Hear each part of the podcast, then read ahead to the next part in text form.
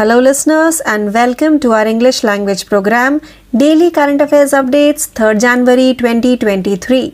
This is your RJ Priyanka and without any further delay we begin our today's episode with our very first daily update which belongs to the category of books. A book titled The Indian Navy at 75 by Commodore Ranjit Rai, retired, and Aritra Banerjee. The book The Indian Navy at 75, Reminiscing the Voyage, written by Commodore Ranjit B. Rai, retired, and defense journalist Aritra Banerjee, was recently released. The book describes how British historians who couldn't stomach the RIN's mutiny in 1946 omitted the exploits and sacrifices of the British-era Royal Indian Navy (RIN) during World War II. To address this, the IN established its own records and archives. Aritra Banerjee is an Indian aerospace and defense journalist, co-author of the book and co-founder of Mission Victory India (MVI), a new age military reform think tank. Now let's move forward to our second daily update, which also belongs to the category of books. Shashi Tharoor's latest book, Ambedkar: A Life, launched at ITC Sonar, Kolkata. Shashi Tharoor, MP and author, and Suhail Seth, entrepreneur, actor and columnist, launched Shashi Tharoor's new book Ambedkar: A Life, published by Aleph and ITC Sonar in Kolkata. The event was organized by the Prabha Khaitan Foundation (PKF) in collaboration with FICCI FICCI, FLO and Ehsaas as part of their initiative Kitab. Tharoor's biography is a meticulously researched and detailed biography that sheds new light on Ambedkar's personal decisions, obstinate personality and political biases. Now let's move forward to our third daily update, which belongs to the category of rank and report. IMF decreases FY23 India's GDP growth forecast to 6.8%. The International Monetary Fund (IMF) expects India's real GDP growth to slow to 6.8% in FY23 and 6.1% in FY24. In its Article 4 consultation with India, the IMF Executive Board noted the government's response to post-pandemic shocks and highlighted public debt sustainability risks. Further improvements in public financial management, fiscal institutions, and transparency, according to the IMF, would be beneficial. The Indian government disagrees with the IMF on the sustainability of its debt. Now let's move forward to our fourth daily update, which belongs to the category of banking. HDFC borrows $400 million from the IFC for financing green affordable housing. HDFC has received a $400 million loan from IFC to help expand green affordable housing finance in India. The funding from the IFC will help the country transition to a more sustainable growth path, creating jobs and ensuring long-term business growth. Furthermore, the lending framework will establish stringent green building standards, allowing HDFC to build a quality green housing pipeline while channeling funds to this segment. Most importantly, the IFC financing package will allow the company to on-lend to borrowers, ensuring that they can afford such housing, according to the statement. Now let's move forward to our fifth daily update, which belongs to the category of national. Rajya Sabha's productivity during the winter session recorded at 102%. The winter session's productivity was recorded at 102%.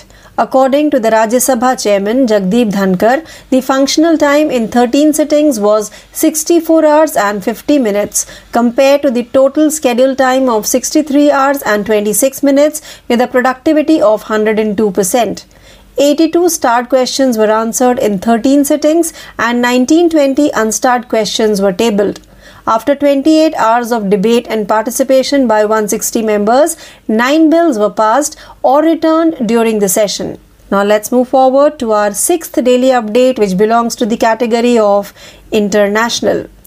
CPN Maoist Center Chief Pushpa Kamal Dahal Prachanda became new Nepal PM. Pushpa Kamal Dahal Prachanda was recently sworn in for the third time as Prime Minister of Nepal, a day after President Bidya Devi Bhandari appointed him as the new premier, ending the Himalayan nation's protracted political uncertainty.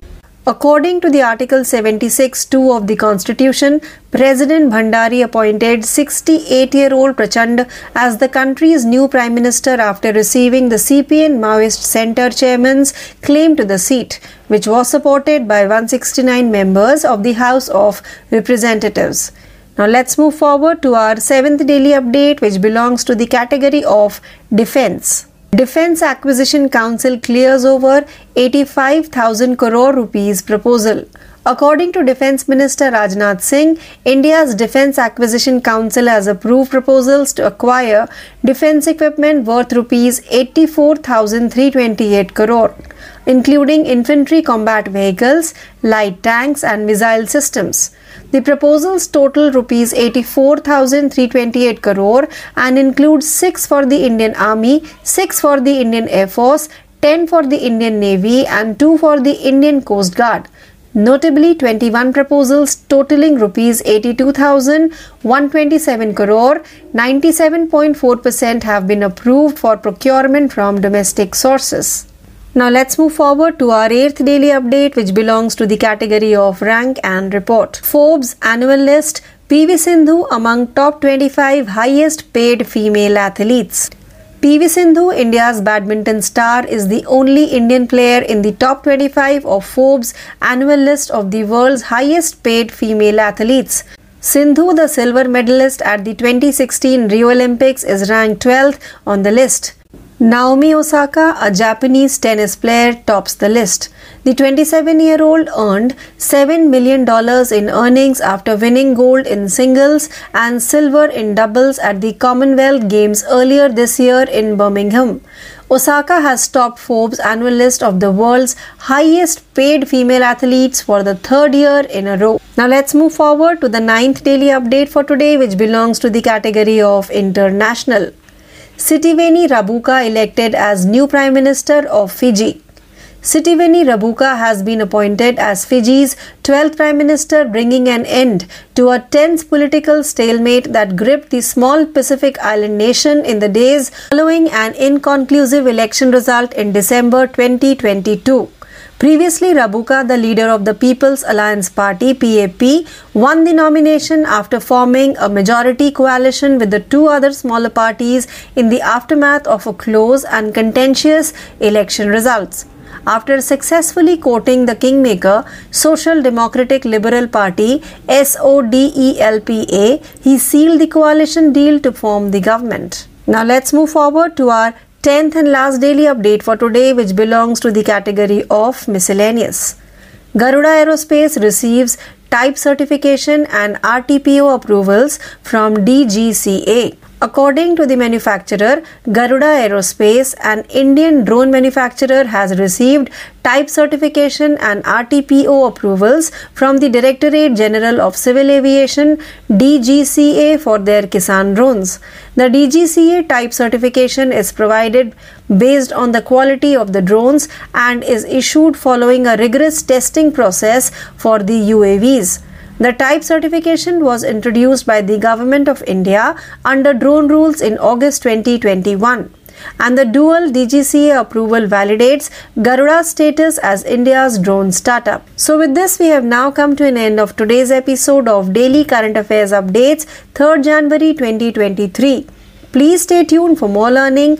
This is your RJ Priyanka signing off for the day. Thank you. Hello listeners, and welcome to our English language program, Daily Current Affairs Quiz, 3rd January 2023. This is your RJ Priyanka, and without any further delay, we begin our today's episode with our very first question. So the first question for today's quiz is, which of the following organization will soon introduce Bima Vahaks in each Gram Panchayat? The correct answer for the question is, to enhance the insurance force in India, the Insurance Regulatory and Development Authority of India IRDAI will soon introduce Bima Vahaks in each Gram Panchayat, Rakesh Joshi, a member of the insurance regulatory body, said. Now let's move forward to our question number 2. To provide financial services to startups, which of the following bank has signed an MOU with Kerala Startup Mission, KSUM? The correct answer for the question is HDFC Bank signed a fresh Memorandum of Understanding MOU with Kerala Startup Mission, the nodal agency of the Government of Kerala, to engage more deeply with the startup community and to promote entrepreneurship in the state. Now let's move forward to question number 3. Dash enabled its customers to pay customs duty online by going live on the Indian Customs Electronic Data Interchange Gateway, ICEGATE.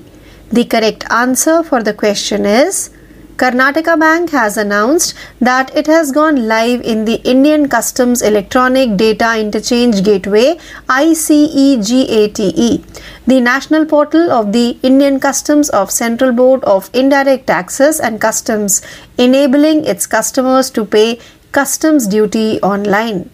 Now let's move forward to question number 4. The Reserve Bank of India, RBI, gave in principle authorization to which of the following digital payment company to act as payment aggregator, PA?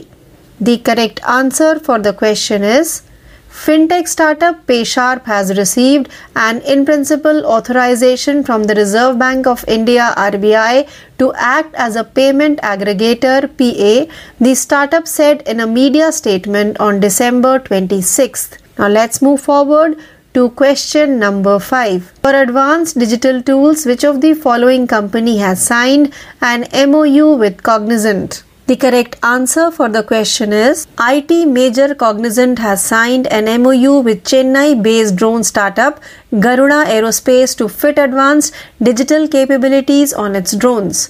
The partnership aims at bringing innovative solutions at scale for enterprises looking to achieve greater agility, productivity, and high return on investment. Now let's move forward to question number 6. Who among the following was appointed as the chairperson of the New Delhi International Arbitration Center, NDIAC? The correct answer for the question is former Supreme Court Judge Hemant Gupta has been appointed as the chairperson of New Delhi International Arbitration Center, NDIAC, according to a Personnel Ministry order.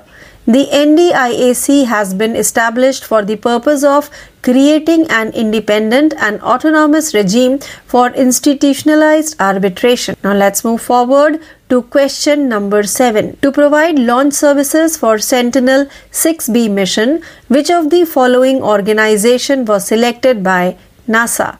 The correct answer for the question is NASA has selected Space Exploration Technologies, SpaceX, to provide launch services for the Sentinel 6B mission.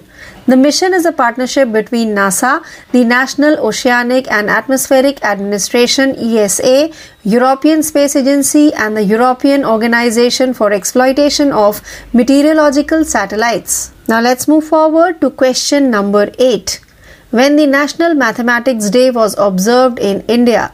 The correct answer for the question is in India, National Mathematics Day is celebrated on December 22nd every year to commemorate the birth anniversary of great mathematician Srinivasa Ramanujan. Now let's move forward to question number 9. To conduct India's first 5G-driven artificial intelligence AI-guided colonoscopy trials, which of the following company has collaborated with the Apollo Hospitals? The correct answer for the question is Bharti Airtel and Apollo Hospitals has announced that they conducted India's first 5G-driven artificial intelligence AI-guided colonoscopy trials in collaboration with technology companies HealthNet Global, Amazon Web Services, AWS, and Avesha. Now let's move forward to the 10th and last question of today's quiz. Which of the following organizations headquarter building won the Griha Exemplary Performance Award 2022? The correct answer for the question is The Unique Identification Authority of India, UIDAI, headquartered in New Delhi, has won the prestigious Griha Exemplary Performance Award 2022, a top national-level green building award. So with this, we finish our today's episode of Daily Current Affairs Quiz, 3rd January 2023. Please stay tuned for more learning. This is your RJ Priyanka signing off for the day. Thank you. नमस्कार. चालू घडामोडी या सत्रात मी तेजल आपल्या सगळ्यांचे स्वागत करते. आजची पहिली घडामोड. ऑनलाईन गेमिंग कंपन्यांसाठी स्वयंनियामक यंत्रणा, खेळाडूंची अनिवार्य ओळख आणि भारतातील पत्ता देण्याचा प्रस्ताव केंद्र सरकारनं दिला आहे, असं इलेक्ट्रॉनिक्स आणि माहिती तंत्रज्ञान राज्यमंत्री राजीव चंद्रशेखर यांनी सांगितलं. ऑनलाईन गेमिंग नियमांचा मसुदा सरकारनं जारी केला. याबद्दल पत्रकारांना माहिती देताना ते बोलत होते. ऑनलाईन गेमिंग कंपन्यांना समाज माध्यमांसाठीच्या नवीन माहिती तंत्रज्ञान कायद्याअंतर्गत समाविष्ट केलं जाईल. ऑनलाईन गेमिंग प्लॅटफॉर्मनं जुगाराशी निगडित कायद्यासह इतर भारतीय कायद्यांचं पालन करणं अपेक्षित आहे. त्यात वापरकर्त्यांनी भारतीय कायद्याशी सुसंगत नसलेला ऑनलाईन गेम होस्ट, प्रदर्शित, अपलोड, प्रकाशित आणि शेअर करू नये यासाठीच्या प्रयत्नांचा समावेश आहे, असंही ते म्हणाले.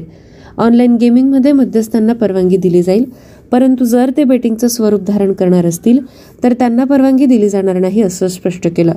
या मसुद्यात एक स्वयंनियामक यंत्रणा प्रस्तावित केली असून ऑनलाईन गेमिंगच्या सामग्रीचं ती नियमन देखील करू शकते आणि गेममध्ये हिंसक, व्यसनाधीन किंवा लैंगिक सामग्री नसल्याचं खात्री करू शकते, असं राजीव चंद्रशेखर म्हणाले.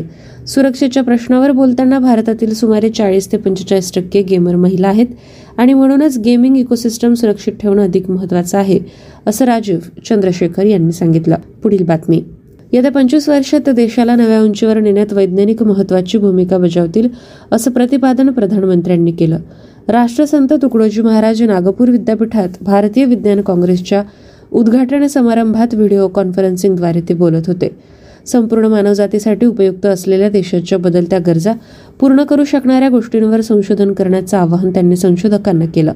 ऊर्जेची गरज पूर्ण करण्यासाठी नवनवीन पर्याय शोधले तर देशाला याची मदत होईल, असं ते म्हणाले. विज्ञानाचा उपयोग हा तेव्हाच होईल जेव्हा ते प्रयोगशाळेतून बाहेर पडून जमिनीवर पोहोचेल, त्याचा प्रभाव वैश्विक स्तरापासून तळागाळापर्यंत पोहोचेल आणि संशोधन पत्रिकेतून प्रत्यक्ष वापरात त्याचा विस्तार होईल, असं प्रधानमंत्र्यांनी सांगितलं. संशोधन क्षेत्रात महिलांचा वाढता सहभाग हा समाज आणि वैज्ञानिक जगताच्या प्रगतीचं प्रतिबिंब आहे. जागतिक नवसंशोधन निर्देशांकात 2015 पर्यंत भारत 81व्या स्थानी होता. 2022 मध्ये आपण 40व्या स्थानी पोहोचलो आहोत. विज्ञानाच्या क्षेत्रात पहिल्या 10 देशात भारत पोहोचला असल्याचं त्यांनी सांगितलं. डेटा आणि तंत्रज्ञान भारतात मुबलक प्रमाणात उपलब्ध आहे. या गोष्टी देशातल्या विज्ञान क्षेत्राला नव्या उंचीवर घेऊन जातील, असं प्रधानमंत्री म्हणाले. सावित्रीबाई फुले यांच्या जन्मदिवशी हा कार्यक्रम आयोजित होत असताना सायन्स काँग्रेसची संकल्पना सुद्धा महिला सक्षमीकरणासाठी आहे. संयोगाने महिला अध्यक्ष या विज्ञान काँग्रेसला लाभल्या आहेत, असा हा योगायोग असल्याचं राज्यपाल भगतसिंग कोश्यारी यांनी सांगितले. प्रधानमंत्री नरेंद्र मोदी हे विज्ञानाचा उपयोग संरक्षण क्षेत्रात आत्मनिर्भर करण्यात तसेच भारताला प्रत्येक क्षेत्रात पुढे नेण्यात करत आहे, असं मुख्यमंत्री म्हणाले. विज्ञान काँग्रेसमधून निघालेल्या विचारमंथनातून महिला सशक्तीकरणाचे ध्येय साधले जाईल. नागपूर विद्यापीठाच्या शताब्दी महोत्सवानिमित्त एका टपाल तिकिटाचं अनावरण करण्यात आलं. महिला सक्षमीकरणाच्या अनुषंगाने शाश्वत विकासासाठी ज्ञान आणि तंत्रज्ञान अशी यंदाच्या अधिवेशनाची विषय संकल्पना आहे. येत्या 7 जानेवारीपर्यंत चालणाऱ्या 108व्या भारतीय विज्ञान काँग्रेसच्या तांत्रिक सत्रांची 14 विभागात विभागणी केली गेली. याशिवाय महिला विज्ञान परिषद, शेतकरी विज्ञान परिषद, बाल विज्ञान परिषद, आदिवासी संमेलन, विज्ञान आणि समाज परिषद तसेच एक विज्ञान संप्रेषक परिषद देखील भरवण्यात येईल. महाप्रदर्शन प्राईड ऑफ इंडिया म्हणजे शान भारताचे हे कार्यक्रमाचे आकर्षण आहे. या प्रदर्शनात भारतीय विज्ञान आणि तंत्रज्ञानाचे समाजासाठीचे महत्त्वपूर्ण योगदान तसंच वैज्ञानिक क्षेत्रातल्या ठळक घडामोडी आणि प्रमुख शोध मांडले आहेत. पुढील बातमी. अमेरिका, युरोप आणि चीन या 3 मोठ्या अर्थव्यवस्था एकाच वेळी मंदावत आहे. बहुतेक जागतिक अर्थव्यवस्थेसाठी 2023 हे जागतिक वाढीचं कठीण वर्ष असेल, असं आंतरराष्ट्रीय नाणेनिधीच्या व्यवस्थापकीय संचालिका क्रिस्टालिना जॉर्जिवा यांनी म्हटलं. युक्रेनमधलं युद्ध, चलनवाढीचा दबाव आणि वाढलेले व्याजदर अर्थव्यवस्थेवर परिणाम करत आहे. पुढील घडामोड. भारत आणि श्रीलंकेदरम्यानच्या 20 षटकांच्या 3 सामन्यांच्या मालिकेत पहिला सामना मुंबईतील वानखेडे मैदानावर खेळला गेला. कर्णधार रोहित शर्माला दुखापत झाल्याने त्याच्या अनुपस्थित हार्दिक पंड्याकडे कर्णधार पद होतं. विराट कोहली आणि KL राहुल यांची या सामन्यासाठी निवड झाली नाही. यानंतरची घडामोड. उस्मानाबाद जिल्ह्यातल्या ढोकी इथल्या 13 शेतकरी सहकारी साखर कारखान्याचा ताबा जिल्हा मध्यवर्ती बँकेने 25 वर्षांसाठी भैरवनाथ समूहाकडे दिला.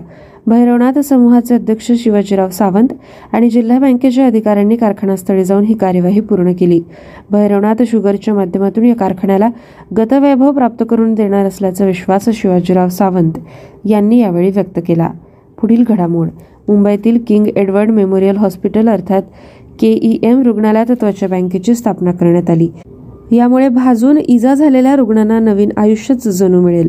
मुंबईतील ही अशा प्रकारची दुसरी त्वचा बँक असल्याची माहिती डीन डॉक्टर संगीता रावत यांनी दिली. प्रादेशिक राज्य अवयव आणि उती प्रत्यारोपण संस्था अर्थात रोटोसोटो आणि जेवेलेक्स फाउंडेशन या स्वयंसेवी संस्थेच्या मदतीनं नागरिकांमध्ये त्वचादानाबाबत जागृती निर्माण करून त्वचादान करण्याचं आवाहन करण्यात येणार असल्याची माहिती रावत यांनी यावेळी दिली. पुढील बातमी. 100 वर्षांपेक्षा जास्त काळ इतिहासाशी संबंधित लाखो कागदपत्र जतन करणाऱ्या भारत इतिहास संशोधक मंडळाच्या इमारतीचा कायापालट होईल. आता संस्थेच्या नूतनीकरण प्रकल्पाला सुरुवात होत असून यासाठी मायदेश फाउंडेशनचे अरुण जोशी यांनी 2.5 कोटी रुपयांचं अर्थसहाय्य केलं. इतिहासाचार्य विका राजवाडे यांनी 7 जुलै 1910 रोजी स्थापन केलेल्या भारत इतिहास संशोधक मंडळाच्या इमारतीच्या नूतनीकरणाविषयी मंडळाचे चिटणीस पांडुरंग बलकवडे म्हणाले, एखाद्या वास्तूच्या जीवनात त्याला कुठेतरी जीर्णोद्धार किंवा त्याच्या नूतनीकरणाची आवश्यकता असते, तशीच गरज इमारतीच्या बाबतीत घडली. आता ही इमारत 100 वर्षांपूर्वीची आहे, परंतु ही इमारत एक उत्तम अशा वास्तुकलेचा नमुना आहे. तिचं मूळ स्वरूप कायम ठेवून तिच्यामध्ये हवे ते बदल करणे, तिचं आयुष्य वाढवणे तसंच दुरुस्ती करणे हे आवश्यक होतं. एका वर्षात हे सगळं कार्य पूर्ण होईल, ज्यात राजवाडे सभागृह पुण्यात भूषण आहे त्याचे एक आधुनिक रूप आपल्याला पाहायला मिळेल. त्याचबरोबर या इमारतीत अनेक दालनं आहेत. कार्यक्रमाचे दालन, इतर मोडी किंवा वर्ग परीक्षांचे दालन, अभ्यास वर्गासाठीचे दालन, त्याचबरोबर संशोधकांना आपला रिसर्च करण्यासाठी लागणाऱ्या खोल्या त्यात असतील. त्यामुळे निश्चितच मोठ्या प्रमाणात मराठ्यांच्या इतिहासाचा अभ्यास करणारे अभ्यासक पुढील काळात इथे राहतील. यानंतरची बातमी. चालू आर्थिक वर्षात कोळशाचे उत्पादन 16%हून अधिक वाढून 607 मेट्रिक टनांपेक्षा अधिक झालं. गेल्या आर्थिक वर्षात हे प्रमाण 522 मेट्रिक टन होते. कोल इंडियानं चालू आर्थिक वर्षात सुमारे 480 मेट्रिक टनांचे उत्पादन केले. गेल्या आर्थिक वर्षात हे प्रमाण 413 मेट्रिक टन होते. यानंतरची बातमी. सीमा रस्ते संघटनेनं पूर्ण केलेल्या इतर 27 पायाभूत सुविधा प्रकल्पांसह अरुणाचल प्रदेशमधील सिओम पुलासह इतर पायाभूत सुविधांचं उद्घाटन संरक्षण मंत्री राजनाथ सिंग यांनी केलं. 724 कोटी रुपये खर्चून बांधलेले हे प्रकल्प लडाखपासून अरुणाचलपर्यंतच्या चीनच्या सीमेवर असलेल्या भारताच्या सीमा भागातल्या पायाभूत सुविधांमध्ये मोठ्या प्रमाणावर वाढ करतील. यामुळे अवजड वाहनं, उपकरणांची ने आण सुलभ होईल. पुढील बातमी. नवी दिल्ली इथल्या इंदिरा गांधी आंतरराष्ट्रीय विमानतळावर आंतरराष्ट्रीय प्रवाशांसाठी एअर सुविधा प्रणाली RT-PCR चाचणी सुविधांचा केंद्रीय आरोग्यमंत्री मनसुख मांडविया यांनी आढावा घेतला.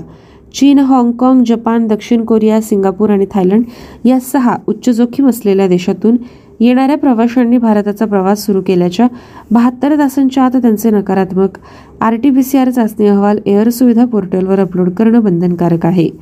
जगभरातील देशात डॉक्टर मांडविया यांनी कोविड-19च्या नवीन आणि संभाव्य स्ट्रेनविरुद्ध तयार आणि सतर्क राहण्यावर भर दिला. संभाव्य कोविड-19 परिस्थितीची प्रभावी तयारी आणि व्यवस्थापन सुनिश्चित करण्यासाठी केंद्र सरकार सर्व आवश्यक उपाययोजना करत असल्याचं त्यांनी नमूद केलं. वळूया पुढील घडामोडीकडे. भारतीय रेल्वेने प्रवासी विभागातील अंदाजे कमाईमध्ये एकूण 71% वाढ नोंदवली.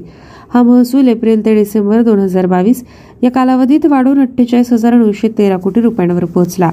मागील वर्षीच्या याच कालावधीत 28,569 कोटी रुपयांवरून महसुलात वाढ झाली. पुढील बातमी. बिहारमध्ये कडाक्याच्या थंडीमुळे जनजीवन विस्कळीत झालं. दाट धुक्यामुळे रेल्वे, रस्ते, हवाई वाहतूक विस्कळीत झाली. पाटण्यातून जाणाऱ्या अनेक गाड्या नियोजित वेळेपेक्षा 5 ते 8 तास उशिरानं धावत आहे. पाटणा आणि दरभंगा विमानतळावर धुक्यामुळे अनेक उड्डाणं रद्द करण्यात आली आहे. यानंतरची बातमी. श्रीलंकेतील कोलंबो स्थित एक्सप्रेस वृत्तपत्राचे व्यवस्थापकीय संचालक कुमार नादेसान यांची 2023-2024 प्रवासी भारतीय सन्मान पुरस्कारासाठी निवड झाली. 8 ते 10 जानेवारी दरम्यान इंदोरमध्ये होणाऱ्या प्रवासी भारतीय संमेलनात राष्ट्रपती द्रौपदी मुर्मू यांच्या हस्ते हा पुरस्कार प्रदान करण्यात येईल. नादेसान यांच्यासहित अन्य 27 जणांना देखील हा पुरस्कार प्रदान करण्यात येणार असून त्यात गयानाचे राष्ट्रपती डॉक्टर मोहम्मद इरफान अली यांचाही समावेश असल्याची माहिती परराष्ट्र व्यवहार मंत्रालयाने दिली. भारतीय वंशाच्या व्यक्ती किंवा अनिवासी भारतीय तसंच भारतीय वंशाच्या व्यक्तींनी देशात आणि परदेशात केलेल्या उत्कृष्ट कामगिरीच्या सन्मानार्थ हा पुरस्कार प्रदान करण्यात येतो. पुढील घडामोड. केंद्र सरकारच्या फेम इंडिया टप्पा 2 अंतर्गत राजधानी दिल्लीमध्ये एकूण 50 इलेक्ट्रिक बसेस सेवेमध्ये दाखल झाल्या. इलेक्ट्रिक वाहनांच्या मोठ्या प्रमाणातल्या वापरासाठी आवश्यक पायाभूत सुविधा सुधारण्यासाठी faster adoption and manufacturing of hybrid electric vehicle अर्थात फेम योजना तयार करण्यात आली होती. केंद्रशासित प्रदेश नवी दिल्लीच्या कानाकोपऱ्यात वाहतूक सेवा देण्यासाठी 2019 मध्ये 400 इलेक्ट्रिक बसेसना मंजुरी दिल्याचं अवजड उद्योगमंत्री डॉ. महेंद्रनाथ पांडे यांनी सांगितलं. डीटीसीच्या सेवेत 250 बसेस यापूर्वीच दाखल झाल्या असून उर्वरित 50 बसेसचा यात समावेश झाल्याचं ते म्हणाले. या बससाठी केंद्र सरकारने डीटीसीला 165 कोटी रुपयांचं अर्थसहाय्य केल्याचं त्यांनी सांगितलं. फेम 2 योजनेअंतर्गत राज्य सरकारांनी 3538 बसेसच्या पुरवठ्याचे आदेश दिले. यापैकी आतापर्यंत एकूण 1716 इलेक्ट्रिक बस सेवेत दाखल झाल्याचं त्यांनी सांगितलं. पुढील घडामोड. नवी दिल्लीतील भारतीय इतिहास संशोधन परिषद आणि कोल्हापूर इथल्या शिवाजी विद्यापीठादरम्यान इतिहासासंदर्भातल्या महत्त्वाच्या देवाणघेवाणीविषयी करार झाला.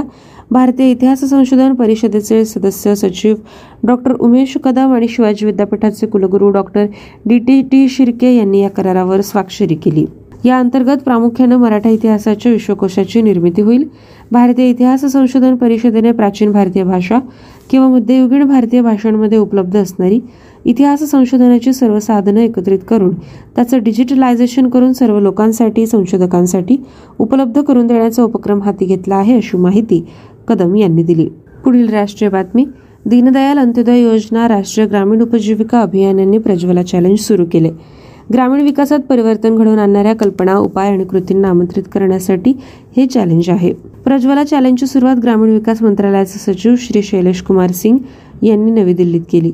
इनोव्हेशन टेक्नॉलॉजी सोल्युशन्स सर्वसमावेशक वाढ व्हॅल्यू चेन इंटरव्हेन्शन वर्धित महिला उद्योजकता आणि किफायतशीर उपायांबद्दलच्या कल्पना आणि उपायांची अपेक्षा करणे हे या मिशनचे उद्दिष्ट आहे. प्रज्वला चॅलेंजचे अर्ज 29 डिसेंबर 2022 ते 31 जानेवारी 2023 पर्यंत खुले आहेत. शॉर्टलिस्ट केलेल्या कल्पना मिशनद्वारे मान्य केल्या जातील आणि त्यांना तज्ज्ञ पॅनेलकडून मार्गदर्शन समर्थन आणि वाढीसाठी उष्मायण समर्थन प्रदान केले जाईल. शीर्ष 5 कल्पनांना प्रत्येकी 2 लाख रुपयांचे बक्षीस मिळेल. प्रज्वला चॅलेंज लॉन्च इव्हेंटमध्ये श्री चरणजित सिंग अतिरिक्त सचिव मंत्रालयाचे वरिष्ठ अधिकारी राज्य ग्रामीण उपजीविका अभियानाचे प्रमुख राज्य अभियान संचालक स्टार्टअप इन्क्युबेटर आणि NGO प्रतिनिधी उपस्थित होते. हे चॅलेंज मुख्य वैज्ञानिक सल्लागारांच्या कार्यालयाद्वारे मंथन पोर्टलमध्ये मोठ्या संख्येने अर्जदारांपर्यंत पोहोचण्यासाठी बिमटेक अटल इनोव्हेशन मिशन पोर्टलमध्ये देखील सामायिक केले जाईल. पुढील राष्ट्रीय बातमी. भारतातील पहिली अंडरवॉटर मेट्रो सेवा कोलकाता मेट्रो रेल कॉर्पोरेशनने सांगितले की पूर्व पश्चिम मेट्रो कॉरिडॉर प्रकल्प डिसेंबर 2023 पर्यंत पूर्ण होणे अपेक्षित आहे. कोलकाता मेट्रोच्या मुकुटात आणखी एक पंख यामुळे जोडला जातोय. कोलकाता मेट्रो 1984 मध्ये सुरू झाली होती. तिचा विस्तार संपूर्ण शहर आणि शहराबाहेरील भागात झाला. हुगळी नदीतून धावणारी अंडरवॉटर मेट्रो हावडा आणि कोलकाता या 2 जुळ्या शहरांना जोडेल. महाराष्ट्र बातमी. मराठी भाषा साहित्य संस्कृती आणि कलेच्या दीर्घ परंपरेचा उत्सव साजरा व्हावा. मराठी संस्कृतीला उजाळा मिळावा. अभिजात मराठी साहित्याचे श्रवण व्हावे. पारंपरिक कला अभिव्यक्त व्हाव्यात. उद्योग कल्पनांचे आदान प्रदान व्हावेत. यासाठी भारतातील आणि भारताबाहेरील मराठी भाषिकांचे भव्य स्नेहसंमेलन संपन्न आयोजित केले जाणार असल्याची माहिती मराठी भाषा मंत्री दीपक केसरकर यांनी दिली. मराठी भाषा विभागामार्फत वरळीतल्या national sports club of India येथे मराठी तितुका मेळावा विश्व संमेलनाचे आयोजन 6 जानेवारीपर्यंत करण्यात येत आहे. संमेलनास परदेशातील मराठी भाषेच्या प्रचार प्रसार आणि संवर्धनासाठी योगदान देणारे 498 मराठी मंडळातील प्रतिनिधी, 62 परदेशस्थ उद्योजक, 470 परराज्यातील बृहन्महाराष्ट्र मंडळाचे प्रतिनिधी, 164 राज्यातील नामवंत साहित्यिक उपस्थित राहतील. राजघराण्यातील मान्यवर, परकीय वकिलातील राजदूत इत्यादी मान्यवरांना आमंत्रित करण्यात आले आहे. यानंतरची बातमी. केंद्रीय गृह आणि सहकार मंत्री अमित शाह यांनी कर्नाटकातील मंड्या येथे मेगा डेअरीचे उद्घाटन केले. 260 कोटी रुपये खर्चून उद्घाटन करण्यात आलेल्या या डेअरीत प्रतिदिन 10 लाख लिटर दुधावर प्रक्रिया केली जाईल. ती दररोज 14 लाख लिटरपर्यंत वाढवण्याची क्षमता असेल. 10 लाख लिटर दुधावर प्रक्रिया केली जाते. लाखो शेतकऱ्यांच्या घरापर्यंत समृद्धी पोहोचते. कर्नाटकात 15,210 गाव पातळीवर सहकारी दुग्धशाळा आहेत, ज्यात सुमारे 26.22 लाख शेतकरी दररोज त्यांचे दूध वितरित करतात. 16 जिल्हास्तरीय दुग्धशाळांच्या माध्यमातून दररोज 26 लाख शेतकऱ्यांच्या खात्यात 28 कोटी रुपये जमा केले जातात. आंतरराष्ट्रीय बातमी. लुईस इनासिओ लुला दा सिल्वा यांनी ब्राझीलचे अध्यक्ष म्हणून तिसऱ्यांदा पदभार स्वीकारला. गरीब आणि पर्यावरणासाठी लढण्याचे तसेच अतिउजवे नेते जेर बोल्सोनारो यांच्या विभाजनकारी प्रशासनानंतर देशाची पुनर्बांधणी करण्याचे वचन त्यांनी दिले. ब्राझीलची राजधानी ब्राझिलिया असून तेथील चलन ब्राझिलियन रियाल आहे. पुढील आंतरराष्ट्रीय बातमी. बांगलादेशातील सर्वात मोठा आंतरराष्ट्रीय साहित्य महोत्सव ढाका लिट फेस्टची 10वी आवृत्ती कोविड-19 साथीच्या आजारामुळे सलग 3 वर्ष पुढे ढकलण्यात आली होती. आता ती 8 जानेवारीपर्यंत होत आहे. ढाका येथील बांगला अकादमी ऐतिहासिक मैदाने कार्यक्रमाचे ठिकाण म्हणून काम पाहतील. हा कार्यक्रम 5 जानेवारीपासून सुरू होईल. अजय कुमार श्रीवास्तव यांची सध्याच्या कार्यकारी संचालक पदावरून इंडियन ओव्हरसीज बँकेचे व्यवस्थापकीय संचालक आणि सीईओ म्हणून पदोन्नती करण्यात आली. त्यांनी 1991 मध्ये अलाहाबाद बँकेत प्रोबेशनरी ऑफिसर म्हणून त्यांची बँकिंग कारकीर्द सुरू केली होती. इंडियन ओव्हरसीज बँकेची स्थापना 10 फेब्रुवारी 1937 साली झाली. बँकेचे संस्थापक आहेत MCTM चिदंबरम चेट्टीयार, तर बँकेचे मुख्यालय चेन्नई येथे आहे. अर्थबातमी. RBIच्या इतिहासाचा 5वा खंड प्रसिद्ध झाला. यामध्ये 97 ते 2008 या 11 वर्षाच्या कालावधीचा समावेश आहे. यासह आता बँकेचा इतिहास 2008 पर्यंत अद्यावत झाला. बँकेने 2015 मध्ये हा खंड तयार करण्याची प्रक्रिया सुरू केली होती. डॉक्टर तीर्थंकर रॉय यांच्या नेतृत्वाखालील लेखकांच्या चमूने हा खंड तयार केला. ते आर्थिक इतिहासकार होय. K Kanagasabathi, N Gopalaswami, FR Joseph आणि SV S दीक्षित हे संघाचे इतर सदस्य होय. केम्ब्रिज युनिव्हर्सिटी प्रेसने प्रकाशित केलेल्या खंडात रिझर्व्ह बँकेच्या अधिकृत नोंदी, प्रकाशन या कालावधीत रिझर्व्ह बँकेच्या कामकाजाशी जवळून संबंध असलेल्या व्यक्तींशी झालेल्या मौखिक चर्चेच्या आधारे दस्तऐवजीकरण केलेला RBIचा संस्थात्मक इतिहास आहे. पुढील अर्थबातमी.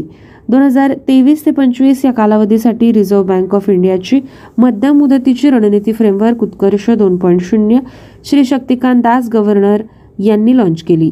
2019 ते 2020 या कालावधीसाठी कव्हर करणारी पहिली स्ट्रॅटेजिक फ्रेमवर्क जुलै 2019 मध्ये लॉन्च झाली होती.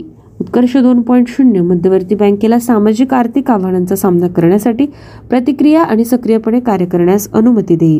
रिझर्व्ह बँकेवरील नागरिकांचा आणि संस्थांचा विश्वास दृढ करणे, राष्ट्रीय आणि जागतिक भूमिकांमध्ये वर्धित प्रासंगिकता तिचे महत्त्व प्रस्थापित करणे, पर्यावरणास अनुकूल डिजिटल आणि भौतिक पायाभूत सुविधा देणे, नाविन्यपूर्ण गतिमान आणि कुशल मानवी संसाधने उपलब्ध करून देणे हे उत्कर्ष 2.0चे उद्दिष्ट आहे. एका सरकारी घोषणेनुसार भारताचे वस्तू आणि सेवा कर प्राप्ती डिसेंबरमध्ये वर्षानुवर्षे 15% वाढून 1.49 लाख कोटी रुपयेपर्यंत पोहोचले, जे संपूर्ण सुट्टीच्या काळात मजबूत आर्थिक क्रियाकलाप सूचित करते. पुढील घडामोड. टेस्ला आणि ट्विटरचे CEO एलन मस्क यांच्या एकूण संपत्तीतून $200 अब्ज गमावणारे ते पहिले व्यक्ती ठरले. टेस्ला शेअर्समध्ये नुकत्याच झालेल्या घसरणीनंतर एलन मस्कच्या संपत्तीत $137 अब्ज पर्यंत घसरण झाली. इलेक्ट्रिक कार कंपनीचे शेअर जवळपास 65% खाली आले. एलन मस्क जानेवारी 2021 मध्ये पहिल्यांदाच $185 अब्ज जास्त संपत्तीसह जगातील सर्वात श्रीमंत व्यक्ती बनले होते. करार बातमी. सार्वजनिक क्षेत्रातील बँक पंजाब आणि सिंध बँकेने बँकेच्या ग्राहकांसाठी को ब्रँड क्रेडिट कार्ड सुरू करण्यासाठी SBI कार्डसोबत भागीदारी केली. या सहकार्यामुळे PSBने आपल्या पोर्टफोलिओमध्ये नवीन उत्पादन विभाग म्हणून क्रेडिट कार्ड मार्केटमध्ये प्रवेश केला. अहवाल बातमी. कॉन्ट्रॅक्ट किलिंग, अँबुश, वारझोन मृत्यू आणि प्राणघातक जखमांसह जगभरात मारले गेले. 2003 ते 2022 या 2 दशकात पत्रकारांची त्यांच्या कामाच्या संदर्भात हत्या करण्यात आली. अहवालानुसार दरवर्षी सरासरी 80हून अधिक पत्रकार मारले जात आहे. गेल्या 4 वर्षात पत्रकारांना मारण्याचे प्रमाण सर्वोच्च होते. 2021च्या तुलनेत 13.7% मागील 4 वर्षात ते जास्त होते. गेल्या 2 दशकात 15 देशांमध्ये 80% माध्यमांच्या मृत्यूच्या घटना घडल्या. इराक आणि सिरिया या 2 देशात सर्वाधिक मृत्यू झाले. 20 वर्षात 1978 पत्रकार मारले गेले. अफगाणिस्तान, येमेन, पॅलेस्टाईन यांचा क्रमांक आणि त्यानंतर सोमालियासह आफ्रिकेचा क्रमांक लागतो. पुढील बातमी. हॉकी. हरियाणाच्या महिला संघाने खेलो इंडिया युथ गेम्स 2022च्या 18 वर्षाखालील महिला पात्रता फेरीत भुवनेश्वर येथे अंतिम फेरीत मध्य प्रदेशचा पराभव करून सामना जिंकला. पूजा आणि गुरमेल कौर यांनी प्रत्येकी एक गोल करत हरियाणाच्या बाजूने सामना संपवला. ओडिशाने तिसऱ्या आणि चौथ्या स्थानासाठी झालेल्या सामन्यात हॉकी झारखंडला 2-1 ने पराभूत करून तिसरे स्थान पटकावले. सर्वोत्कृष्ट गोलकीपरचा पुरस्कार हरियाणाच्या कविताला मिळाला. डिफेंडरचा मध्य प्रदेशच्या योगिताला मिळाला. मिडफिल्डरचा हरियाणाच्या मनीषाला मिळाला, तर स्ट्रायकरचा मध्य प्रदेशचा भूमिका साहूला पुरस्कार मिळाला. यानंतरची क्रीडा बातमी. हॉकीमध्ये मध्य प्रदेशने ओडिशाचा 6-5 ने विरोध करून Khelo India youth games 2022 Bhubaneswar येथे पुरुषांच्या 18 वर्षाखालील पात्रता स्पर्धेचे विजेतेपद पटकावले. रोमहर्षक फायनलमध्ये जमीर मोहम्मदने हॅट्रिक नोंदवली. अंतिम फेरीत धडक मारली, तर मध्य प्रदेशकडून अली अहमद, मोहम्मद झैद खान आणि कर्णधार अंकित पाल यांनी प्रत्येकी एक गोल केला. दुसरीकडे ओडिशाकडून अनमोल एक्का, पॉलस लाकरा, दीपक गंज आणि आकाश सोरेंग यांनी प्रत्येकी एक गोल केला. हरियाणाने झारखंडचा 2-0 असा पराभव करत स्पर्धेतील तिसरे स्थान निश्चित केले. सर्वोत्कृष्ट गोलकीपरचा पुरस्कार हरियाणाच्या रवीला मिळाला. डिफेंडरचा मध्य प्रदेशच्या सुंदरम राजावतला, तर मिडफिल्डरचा ओडिशाच्या प्रेमदयाल गिरीला मिळाला आणि सर्वोत्कृष्ट स्ट्रायकरचा पुरस्कार मोहम्मद अली या मध्य प्रदेशच्या खेळाडूला मिळाला. यानंतरची बातमी. माजी जागतिक जलद चॅम्पियन के हम्पीने अल्माटी कझाकस्तान येथे संपन्न झालेल्या जागतिक ब्लिट्स बुद्धिबळ स्पर्धेत भारताचे पहिले रौप्य पदक जिंकण्यासाठी उत्कृष्ट कामगिरी केली. हम्पीने 17व्या आणि अंतिम फेरीत चीनच्या झोंगी टॅनचा पराभव करत रौप्य पदक जिंकले. 4थ्या मानांकित हम्पीने 12.5 गुण मिळवले, जे कझाकस्तानच्या सुवर्णपदक विजेत्या बिबिसारा बालाबायेवापेक्षा अर्धा गुण मागे आहे. विश्वनाथ आनंदन यांच्यानंतर जागतिक ब्लिट्समध्ये पदक जिंकणारा हम्पी हा दुसरा भारतीय आहे. पुढील घडामोड. इस्रो NCESAU यांनी संशोधन केले आणि निष्कर्ष काढला की निळ्या ध्वजप्रमाणे ऋषिकोंडा समुद्र किनारा आणि आर्की बीच येथे सतत रीप करंट झोन हे धोक्याचे बनले आहेत. मरीन आणि स्थानिक पोलिसांना चेतावणी देण्यासाठी रिप करंट ओळखण्यासाठी उपकरणे स्थापित केली गेली आहेत. शहरात रिप करंटचे मोठे अंदाज प्रयोग करण्याचे नियोजन केले जात आहे. भीमली बीच, ऋषिकोंडा बीच किनारे मृत्यूच्या सापळ्यात अडकत आहे. जगभरातील सर्व किनाऱ्यांवर रिप प्रवाह सामान्य आहेत. नागरिक रिप करंट झोनमध्ये गुडघाखोल पातळीपर्यंत पाण्यात प्रवेश करतात आणि तिथे ते शक्य आहे. 2012 ते 2022 दरम्यान विजाग आणि आसपासच्या विविध समुद्र किनाऱ्यांवर यामुळे 200हून अधिक लोक बुडाले. भीमली बीच आणि ऋषिकोंडा बीच यासोबत यारडा बीचला देखील रिप करंट झोनमध्ये समाविष्ट केले गेले आहे. गेल्या 6 वर्षात एकट्या आर्की बीचवर 60 जणांचा बुडून मृत्यू झाला. पुढील बातमी. इंडियन इन्स्टिट्यूट ऑफ ॲस्ट्रोफिजिक्सच्या ओमेगा सेंटरी शास्त्रज्ञांच्या नेतृत्वाखाली खगोलशास्त्रज्ञांच्या चमूने आणि त्यांच्या आंतरराष्ट्रीय सहकाऱ्यांनी आपल्या आकाशगंगेतील सर्वात मोठ्या ग्लोब्युलर क्लस्टर सिस्टमचा अभ्यास करण्याचा निर्णय घेतला. त्यांनी ॲन्स्ट्रोसॅटवरील अल्ट्राव्हायोलेट इमेजिंग टेलिस्कोप प्रतिमा वापरून क्लस्टरमध्ये विचित्र गरम तारे शोधले. विद्यार्थ्यांना आज अशा पद्धतीने आपण चालू घडामोडींचा आढावा घेतला. पुन्हा भेटूया पुढील सत्रात. धन्यवाद. नमस्कार दोस्तों, मैं तेजल आप सभी का स्वागत करती हूँ आज के daily current affair updates Hindi भाषा में. आज का पहला update. Commodore Ranjit B Rai सेवानिवृत्त और रक्षा पत्रकार अरित्रा बैनर्जी की the Indian navy at 75 remembering the voyage नामक एक पुस्तक का हाल ही में विमोचन किया गया. किताब आपको बताती है कि कैसे द्वितीय विश्व युद्ध के दौरान ब्रिटिश युग की रॉयल इंडियन नेवी RIN के कारनामों और बलिदानों को ब्रिटिश इतिहासकारों द्वारा छोड़ दिया गया था, जो 1946 में RIN के विद्रोह को पचा नहीं सके थे. IN से इन्हें सुधारने के लिए अपने स्वयं के रिकॉर्ड और अभिलेखागार बनाए गए. अरित्रा बैनर्जी भारतीय एरोस्पेस एंड डिफेंस की पत्रकार, पुस्तक की सहलेखिका और मिशन विक्ट्री इंडिया की सह संस्थापक है, जो एक नए युग के सैन्य सुधार थिंक टैंक है. अगला अपडेट पुस्तक का. सांसद और लेखक शशि थरूर और उद्यमी अभिनेता, लेखक और स्तंभकार सुहेल सेठ ने कोलकाता के ITC सोनार में अलेफ द्वारा प्रकाशित शशि थरूर की नवीनतम पुस्तक अंबेडकर अलाइफ का विमोचन किया. इस कार्यक्रम का आयोजन प्रभा खेतान फाउंडेशन ने फिक्की, FLO और एहसास के साथ मिलकर अपनी पहली किताब के तहत किया था. थरूर का काम एक पूरी तरह से शोधित और विस्तृत जीवनी है, जो अंबेडकर के व्यक्तिगत निर्णयों, अड़ियल व्यक्तित्व और राजनीतिक पूर्वाग्रहों पर प्रकाश डालती है, जैसा पहले कभी नहीं हुआ था. अगला अपडेट रैंक और रिपोर्ट का. अंतर्राष्ट्रीय मुद्रा कोष को उम्मीद है कि फाइनेंशियल ईयर 2023 और फाइनेंशियल ईयर 2024 में भारत की वास्तविक GDP वृद्धि क्रमशः 6.8% और 6.1% होगी. आईएमएफ के कार्यकारी बोर्ड ने भारत के साथ अपने अनुच्छेद 4 परामर्श के महामारी के बाद झटकों के प्रति सरकार की प्रतिक्रिया को नोट दिया और सार्वजनिक ऋण स्थिरता जोखिमों पर प्रकाश डाला। आईएमएफ ने यह भी देखा कि सार्वजनिक वित्तीय प्रबंधन, वित्तीय संस्थानों और पारदर्शिता में और सुधार से मदद मिलेगी। भारत सरकार अपने ऋण की स्थिरता पर आईएमएफ के पूर्वानुमान से सहमत नहीं है। अगला अपडेट है बैंकिंग का। आईएफसी ने भारत में हरित किफायती आवास वित्त को बढ़ावा देने के लिए एचडीएफसी को $400 मिलियन का ऋण दिया है।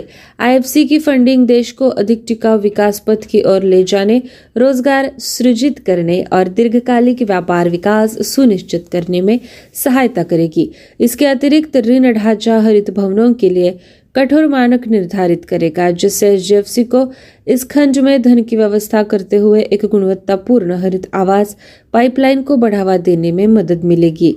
बयान में कहा गया है कि सबसे महत्वपूर्ण बात यह है कि आईएफसी का वित्त पोषण पैकेज कंपनी को उधारकर्ताओं के लिए आगे बढ़ने में सक्षम करेगा। यह सुनिश्चित करेगा कि वे इस तरह के आवास का खर्च उठा सके। अगला अपडेट है राष्ट्रीय समाचार का। शीतकालीन सत्र की उत्पादकता 102% दर्ज की गई।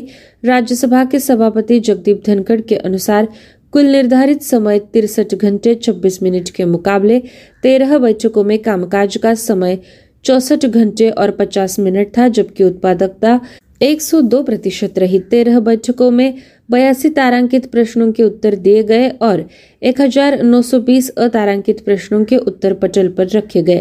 सत्र के दौरान 28 घंटे की चर्चा के बाद कुल 9 विधेयक पारित लौटाए गए, जिसमें 160 सदस्यों ने हिस्सा लिया। अगला अपडेट अंतर्राष्ट्रीय समाचार। पुष्प कमल दहल प्रचंड ने हाल ही में तीसरी बार नेपाल के प्रधानमंत्री के रूप में शपथ ली है। राष्ट्रपति विद्या देवी भंडारी द्वारा उन्हें नया प्रधानमंत्री नियुक्त करने और हिमालयी राष्ट्र में लंबे समय से चली आ रही राजनीतिक अनिश्चितता को समाप्त करने के दिन बाद यह हुआ। राष्ट्रपति भंडारी ने सीपीएन माओइस्ट सेंटर के अध्यक्ष का दावा प्राप्त करने के बाद संविधान के अनुच्छेद 76(2) के तहत 68 वर्षीय प्रचंड को देश का नया प्रधानमंत्री नियुक्त किया। अगला अपडेट रक्षा का। रक्षा मंत्री राजनाथ सिंह ने कहा कि भारत की रक्षा अधिग्रहण परिषद ने 84,328 करोड़ रुपए के पैदल सेना के लड़ाकू वाहनों, हल्के टैंकों और मिसाइल प्रणालियों सहित रक्षा उपकरणों के अधिग्रहण के प्रस्तावों को मंजूरी दे दी है। इन प्रस्तावों में भारतीय सेना के लिए 6, भारतीय वायुसेना के लिए 6, भारतीय नौसेना के लिए 10 और भारतीय तटरक्षक बल के लिए 2 कुल 84,328 करोड़ रुपए मूल्य के प्रस्ताव शामिल है। रक्षा मंत्रालय ने अपनी विज्ञप्ति में कहा, विशेष रूप से 82,127 करोड़ रुपए यानी 97.4% के 21 प्रस्तावों को स्वदेशी स्रोतों से खरीद के लिए अनुमोदित किया गया है। अगला अपडेट है रैंक और रिपोर्ट का। भारत की badminton star PV Sindhu Forbes की दुनिया में सबसे ज्यादा कमाई करने वाली महिला एथलीटों के वार्षिक सूची में शीर्ष 25 में एकमात्र भारतीय खिलाड़ी है। 2016 रियो ओलंपिक की रजत पदक विजेता सिंधु सूची में 12वें स्थान पर है। जापानी टेनिस स्टार नाओमी ओसाका इस सूची में शीर्ष पर है। 27 वर्षीय ने इस साल की शुरुआत में बर्मिंघम में राष्ट्रमंडल खेलों में एकल स्वर्ण और युगल रजत जीतकर अपनी कमाई से $7 मिलियन कमाए। लगातार तीसरे वर्ष ओसाका फोर्ब्स की विश्व की सबसे अधिक कमाई वाली महिला एथलीटों की वार्षिक सूची में सबसे ऊपर है। नोवा अपडेट अंतर्राष्ट्रीय है। दिसंबर 2022 में एक अनिर्णायक चुनाव परिणाम के बाद के दिनों में छोटे प्रशांत द्वीप राष्ट्र को जकड़ने वाले तनावपूर्ण राजनीतिक गतिरोध को समाप्त करते हुए सितिवेनी राबुका फिजी के 12वें प्रधानमंत्री बन गए हैं। इससे पहले पीपुल्स अलायंस पार्टी के प्रमुख राबुका ने करीबी और विवादास्पद चुनाव परिणाम के बाद 2 अन्य छोटे दलों के साथ बहुमत गठबंधन बनाने के नामांकन को जीता था। Kingmaker social democratic liberal party बनाने के लिए सफलतापूर्वक लुभाने के बाद उन्होंने सरकार गठबंधन समझौते पर हस्ताक्षर किए। अगला और आखिरी अपडेट विविध समाचार। गरुड़ एरोस्पेस एक भारतीय ड्रोन निर्माता ने अपने किसान ड्रोन के लिए नागरिक उड्डयन महानिदेशालय से टाइप प्रमाणन और आरजीपीओ दोनों अनुमोदन प्राप्त किए। निर्माता ने कहा, डीजीसीए टाइप प्रमाणन ड्रोन के गुणवत्ता जांच के आधार पर प्रदान किया जाता है और यूएवी के लिए कठोर परीक्षण प्रक्रिया के बाद जारी किया जाता है। अगस्त 2021 में ड्रोन नियमों के तहत भारत सरकार द्वारा टाइप सर्टिफिकेशन पेश किया गया था और दोहरी डीजीसीए की मंजूरी गरुड़ के भारत के ड्रोन स्टार्टअप होने के ट्रैक को मान्य करती है। दोस्तों, ये थी हमारी आज की daily current affair updates Hindi भाषा में। मिलते हैं अगले सत्र में। आप सभी का बहुत बहुत शुक्रिया। IFC ने भारत में हरित किफायती आवास वित्त को बढ़ावा देने के लिए HDFC को $400 मिलियन का ऋण दिया है। IFC की फंडिंग देश को अधिक टिकाऊ विकास पथ की ओर ले जाने, रोजगार सृजित करने और दीर्घकालिक व्यापार विकास सुनिश्चित करने में सहायता करेगी। इसके अतिरिक्त ऋण ढांचा हरित भवनों के लिए कठोर मानक निर्धारित करेगा, जिससे HDFC को इस खंड में धन की व्यवस्था करते हुए एक गुणवत्तापूर्ण हरित आवास पाइपलाइन को बढ़ावा देने में मदद मिलेगी। बयान में कहा गया है कि सबसे महत्वपूर्ण बात यह है कि IFC का वित्त पोषण पैकेज कंपनी को उधारकर्ताओं के लिए आगे बढ़ने में सक्षम करेगा। यह सुनिश्चित करेगा कि वे इस तरह के आवास का खर्च उठा सके। अगला अपडेट है राष्ट्रीय समाचार का।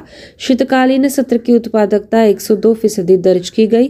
राज्यसभा के सभापति जगदीप धनखड़ के अनुसार कुल निर्धारित समय 63 घंटे 26 मिनट के मुकाबले 13 बैठकों में कामकाज का समय 64 घंटे और 50 मिनट था, जबकि उत्पादकता 102% रही। 13 बैठकों में 82 तारांकित प्रश्नों के उत्तर दिए गए और 1920 अतारांकित प्रश्नों के उत्तर पटल पर रखे गए। सत्र के दौरान 28 घंटे की चर्चा के बाद कुल 9 विधेयक पारित लौटाए गए, जिसमें 160 सदस्यों ने हिस्सा लिया। अगला अपडेट अंतर्राष्ट्रीय समाचार। पुष्प कमल दहल प्रचंड ने हाल ही में तीसरी बार नेपाल के प्रधानमंत्री के रूप में शपथ ली है। राष्ट्रपति विद्या देवी भंडारी द्वारा उन्हें नया प्रधानमंत्री नियुक्त करने और हिमालयी राष्ट्र में लंबे समय से चली आ रही राजनीतिक अनिश्चितता को समाप्त करने के दिन बाद यह हुआ। राष्ट्रपति भंडारी ने CPN माओइस्ट सेंटर के अध्यक्ष का दावा प्राप्त करने के बाद संविधान के अनुच्छेद 76(2) के तहत 68 वर्षीय प्रचंड को देश का नया प्रधानमंत्री नियुक्त किया। अगला अपडेट रक्षा का। रक्षा मंत्री राजनाथ सिंह ने कहा कि भारत की रक्षा अधिग्रहण परिषद ने 84,328 करोड़ रुपए के पैदल सेना के लड़ाकू वाहनों, हल्के टैंकों और मिसाइल प्रणालियों सहित रक्षा उपकरणों के अधिग्रहण के प्रस्तावों को मंजूरी दे दी है। इन प्रस्तावों में भारतीय सेना के लिए 6, भारतीय वायुसेना के लिए 6, भारतीय नौसेना के लिए 10 और भारतीय तटरक्षक बल के लिए 2 कुल 84,328 करोड़ रुपए मूल्य के प्रस्ताव शामिल है।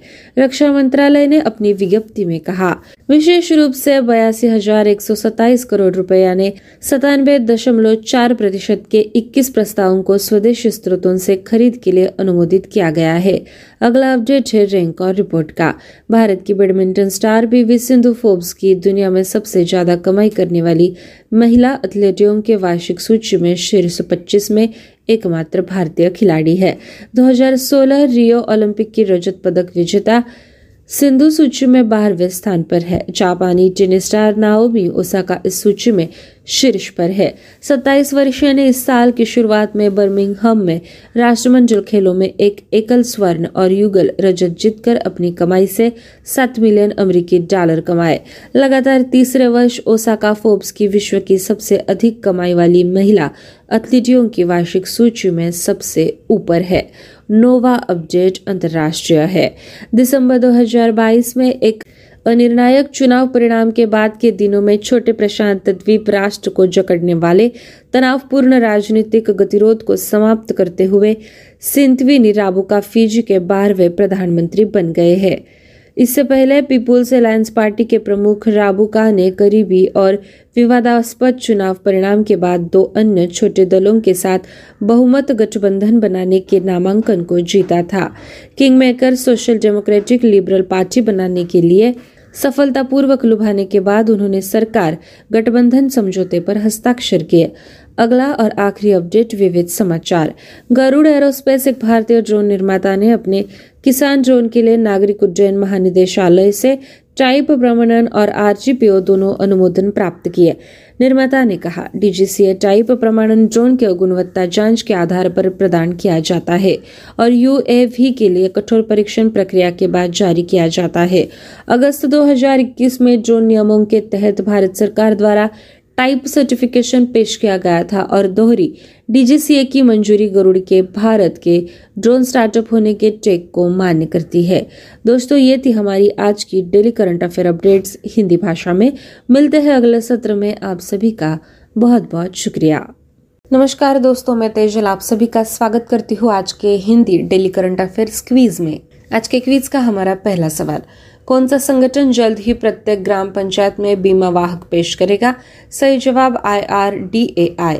बीमा नियामक निकाय के एक सदस्य राकेश जोशी ने कहा कि भारत में बीमा दल को बढ़ाने के लिए बीमा विनियामक और विकास प्राधिकरण जल्द ही प्रत्येक ग्राम पंचायत में बीमा वाहक पेश करेगा। अगला प्रश्न, स्टार्टअप को वित्तीय सेवाएं प्रदान करने के लिए किस बैंक ने केरल स्टार्टअप मिशन के साथ एक समझौता ज्ञापन पर हस्ताक्षर किए? सही जवाब HDFC बैंक। HDFC बैंक ने केरल स्टार्टअप मिशन के साथ एक नए समझौता ज्ञापन पर हस्ताक्षर किए, जो केरल सरकार की नोडल एजेंसी है, ताकि स्टार्टअप समुदाय के साथ और अधिक गहराई से जुड़ जा सके और राज्य में उद्यमशीलता को बढ़ावा दिया जा सके। अगला सवाल, किस बैंक ने अपने ग्राहकों को भारतीय सीमा शुल्क इलेक्ट्रॉनिक डेटा इंटरचेंज गेटवे पर लाइव जाकर ऑनलाइन सीमा शुल्क का भुगतान करने में सक्षम बनाया? सही जवाब कर्नाटक बैंक।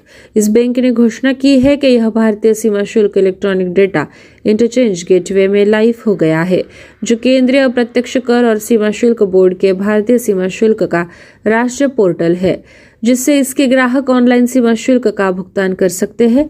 अगला सवाल, भारतीय रिजर्व बैंक ने किस डिजिटल भुगतान कंपनी को पेमेंट एग्रीगेटर के रूप में कार्य करने के लिए सैद्धांतिक मंजूरी दी है?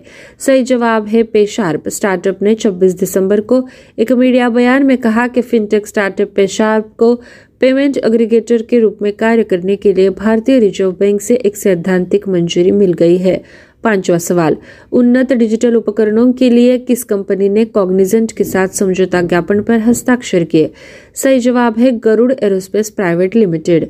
चेन्नई स्थित ड्रोन स्टार्टअप गरुड़ एरोस्पेस ने अपने ड्रोन पर उन्नत डिजिटल क्षमताओं को फिट करने के लिए आईटी प्रमुख कॉग्निजेंट के साथ एक समझौता ज्ञापन पर हस्ताक्षर किए। साझेदारी का उद्देश्य उन उद्यमों के लिए बड़े पैमाने पर अभिनव समाधान लाना है जो अधिक चपलता और निवेश पर उच्च प्रतिफल प्राप्त करना चाहते हैं। अगला सवाल, किसे नई दिल्ली अंतर्राष्ट्रीय मध्यस्थता केंद्र के अध्यक्ष के रूप में नियुक्त किया गया था? सही जवाब है न्यायमूर्ति हेमंत गुप्ता। कार्मिक मंत्रालय के आदेश के अनुसार सुप्रीम कोर्ट के पूर्व न्यायाधीश हेमंत गुप्ता को नई दिल्ली अंतर्राष्ट्रीय मध्यस्थता के केंद्र का अध्यक्ष नियुक्त किया गया। संस्थागत मध्यस्थता के एक स्वतंत्र और स्वायत्त शासन बनाने के उद्देश्य से NDIAC की स्थापना की गई है। सातवां सवाल, सेंटिनल-6B मिशन के लिए लॉन्च सेवाएं प्रदान करने के लिए नासा द्वारा किस संगठन का चयन किया गया था? सही जवाब है स्पेसएक्स। नासा ने सेंटिनल-6B मिशन के लिए लॉन्च सेवाएं प्रदान करने के लिए स्पेस एक्सप्लोरेशन टेक्नोलॉजीज का चयन किया। मिशन नासा राष्ट्रीय समुद्री और वायुमंडलीय प्रशासन ESA और मौसम विज्ञान उपग्रहों के लिए यूरोपीय संगठन के बीच एक साझेदारी है। अगला सवाल, भारत में राष्ट्रीय गणित दिवस कब मनाया गया? सही जवाब है 22 दिसंबर। भारत में महान गणितज्ञ राष्ट्रीय गणितकार श्रीनिवास रामानुजन की जयंती मनाने के लिए हर साल 22 दिसंबर को राष्ट्रीय गणित दिवस मनाया जाता है। अगला सवाल, किस कंपनी ने भारत के पहले 5G संचालित आर्टिफिशियल इंटेलिजेंस निर्देशित कोलोनोस्कोपी परीक्षणों का संचालन करने के लिए अपोलो अस्पताल के साथ सहयोग किया? सही जवाब भारतीय एयरटेल। भारतीय एयरटेल और अपोलो हॉस्पिटल्स ने घोषणा की कि उन्होंने प्रौद्योगिकी कंपनियों Healthnet global, Amazon web services और अवेशा के सहयोग से भारत का पहला 5G संचालित आर्टिफिशियल इंटेलिजेंस निर्देशित कोलोनोस्कोपी का परीक्षण किया। अगला सवाल, किस संगठन के मुख्यालय भवन ने गृह अनुकरणीय प्रदर्शन पुरस्कार 2022 जीता? सही जवाब है UIDAI। नई दिल्ली में भारतीय विशिष्ट पहचान प्राधिकरण मुख्यालय ने प्रतिष्ठित गृह अनुकरणीय प्रदर्शन पुरस्कार 2022 जीता है, जो एक शीर्ष राष्ट्रीय स्तर का ग्रीन बिल्डिंग अवार्ड है। दोस्तों, ये थी हमारी आज की daily current affairs quiz Hindi भाषा में। मिलते हैं अगले सत्र में। आप सभी का शुक्रिया।